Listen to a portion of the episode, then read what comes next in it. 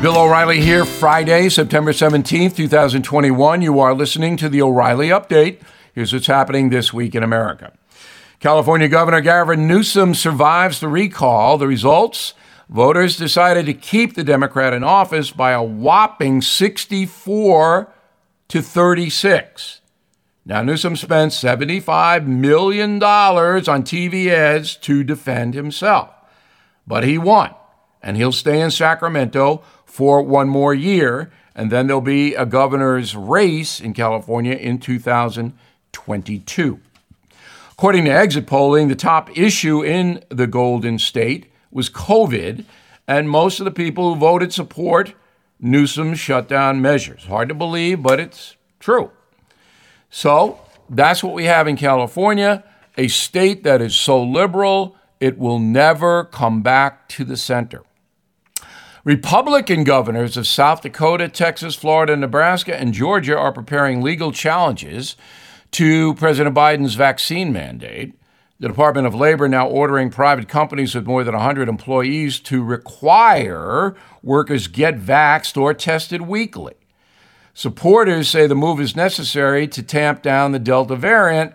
Critics say it's a massive breach of states' rights and it will wind up in federal court. By the way, a new poll from Trafalgar says a majority of Americans believe President Biden does not have the constitutional power to mandate vaccinations. In addition, Mr. Biden is falling close to 40% in job approval. Uh, finally, the chaos continues at the southern border. This is a story that the corporate media, which is corrupt, will not report, but we will because it affects you and every single American. More than 200,000 illegal migrants crossed the border in August. That is a 320% increase compared to the same time last year, which saw about 50,000 apprehensions under President Trump a 320% increase under Biden. Of the August encounters, 20,000 were unaccompanied minors. This humanitarian disaster is also causing a huge influx of narcotics into the USA. The number of Americans dying from drug overdoses jumped 15% compared to this time in 2020. In a moment, listeners sound off. Always a interesting segment. We'll be right back. Everything is expensive these days, you know that. The government is printing trillions of dollars and consumer prices higher than ever. If the government continues its printing and spending, the dollar could continue its free fall and lose its coveted role as the world reserve currency. Let's hope that doesn't happen. But there are a few things you can do right now. American Hartford Gold can show you how to protect your money, your retirement, your hard earned savings against inflation by helping you diversify a portion of your portfolio into physical gold and silver. Start with a short phone call, and they can have physical gold and silver delivered right to your door or put inside your 401k or IRA. So please call or text them right now. Tell them Bill O'Reilly sent you. Call 877 444 GOLD, 877 444 GOLD, or text GOLD to 65532. Again, that's 877 444 GOLD, or text GOLD to 65532. Time now for the O'Reilly Update message of the day. Listeners sound off. We do this every Friday. If you would like to send me a missive, that's an email, bill at billoreilly.com, bill at billoreilly.com, name and town, if you wish to opine. Let's begin with Perry, Tigard, Oregon.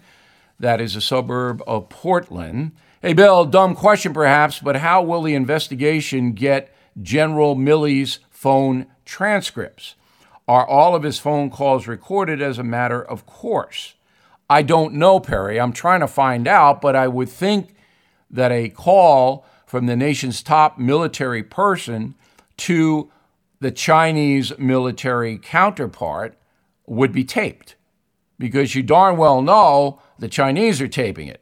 Now, if these calls are not taped, we, the people, need to know that because then we enter a realm where high ranking military officials cannot be held accountable for what they do. Because General Milley denies any wrongdoing in his calls to the Chinese Communist military. So, how are we ever going to know if we don't have a transcript of said call? Christine in Scottsdale, Arizona. Regarding the California recall, you heard about all the support for Newsom from high level liberals and Democrats and all the donations, $75 million to him. But I didn't hear of any high level Republicans and their money supporting Larry Elder. Can you tell me why? You know, it's a good question you're raising, Christine. The only thing that I can come up with is that Mr. Elder is a radio talk show host. He is a pundit. And the Republican Party didn't know enough about him because he's pretty much California centric that they were going to risk, all right, any kind of credibility by supporting him. Also, uh, Larry Elder is very, very conservative, much more so than some of the Republicans. So I think that's what it was. They just didn't know him very well. Dr. Judith in Berea, Kentucky O'Reilly, how do you feel about the Americans and the Afghan people left behind? I think the State Department lied to us, and the number is much higher than they are admitting. This is the worst debacle I've witnessed in my lifetime, including Vietnam. I feel that the Biden administration botched this Afghan withdrawal in a way that is, and I'm not using this word lightly in a way that is shocking, shockingly incompetent. And people will die because of it. And it did not have to happen. That is the crux of the matter. The president decided to withdraw without a firm plan in place, and now innocent people are really in trouble in Afghanistan.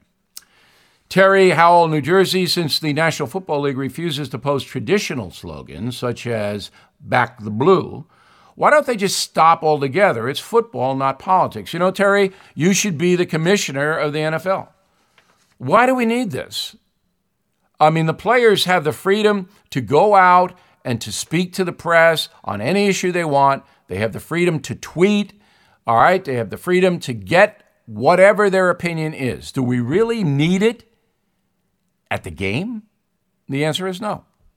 I'm Bill O'Reilly. I approve the message by putting it together. For more honest analysis, please go to BillO'Reilly.com. In a moment, something you might not know. Many of us have those stubborn pounds that seem impossible to lose, no matter how good we eat or how hard we work out. My solution is PlushCare. PlushCare is a leading telehealth provider with doctors who are there for you day and night to partner with you in your weight loss journey. They can prescribe FDA-approved weight loss medications like Wegovy and Zepbound for those who qualify. Plus, they accept most insurance plans. To get started, visit plushcare.com slash weight loss. That's plushcare.com slash weight loss. Now the O'Reilly update brings you something you might not know. The global COVID pandemic has claimed the lives of more than four and a half million people on this planet, including 660,000 here in the USA. One of the nation's least hit is Australia. With a population of 25 million, just 77,000 Australians have been infected, resulting in just 1,000 fatalities. But despite those low numbers, officials down under are imposing some of the most draconian COVID policies in the world. Health experts credit Australia's low infection rate to its geographical isolation and strict border controls. 66% of folks down there over the age of 16 have received at least one dose of the vaccine. Regardless, many Aussies have been ordered to stay in their homes. The Army patrols the streets of Sydney and its surrounding suburbs to enforce that order. Travel is banned between some Australian states. Folks returning from overseas must quarantine. Anyone in contact with a COVID victim is ordered to download a digital tracking app to ensure they remain isolated. At random, the app will alert its users that within 15 minutes, they must send a photo of themselves in their pre approved quarantine location to the government. If they fail to do that, they can be arrested. The state of Victoria dictated an indefinite curfew with no public debate, then suspended its parliament. In New South Wales, the state utilized the military to enforce lockdowns, as I told you they are doing in the nation's largest city, Sydney. Protests in Australia, in Sydney and Melbourne, are banned. You're not allowed. You'll be arrested. The capital city of Canberra is under a strict lockdown until October 15th, and that date will likely be extended. All the chaos down under is devastating the country's economy. The shutdown impacts 80% of the entire population. The Australian dollar at a six month low, the GDP down 4% since COVID hit. And here's something else you might not know Unhappy residents looking to protest government mandates will pay a steep price. Demonstrating without a mask will set you back $4,000. Back after this. I'm Mike Slater from the podcast Politics by Faith. This is a crazy time in our country. It's stressful, a lot of anxiety, and it's going to get worse. And I realized that one of the things that helps me take away the stress is realizing that there's nothing new under the sun. So on this podcast, we take the news of the day and we run it through the Bible and other periods in history to realize that we've been through this before and we can rise above again. Politics by faith, anywhere you listen to the podcast. Politics by faith. Thank you for listening to the O'Reilly Update. I am Bill O'Reilly. No spin, just facts, and always looking out for you.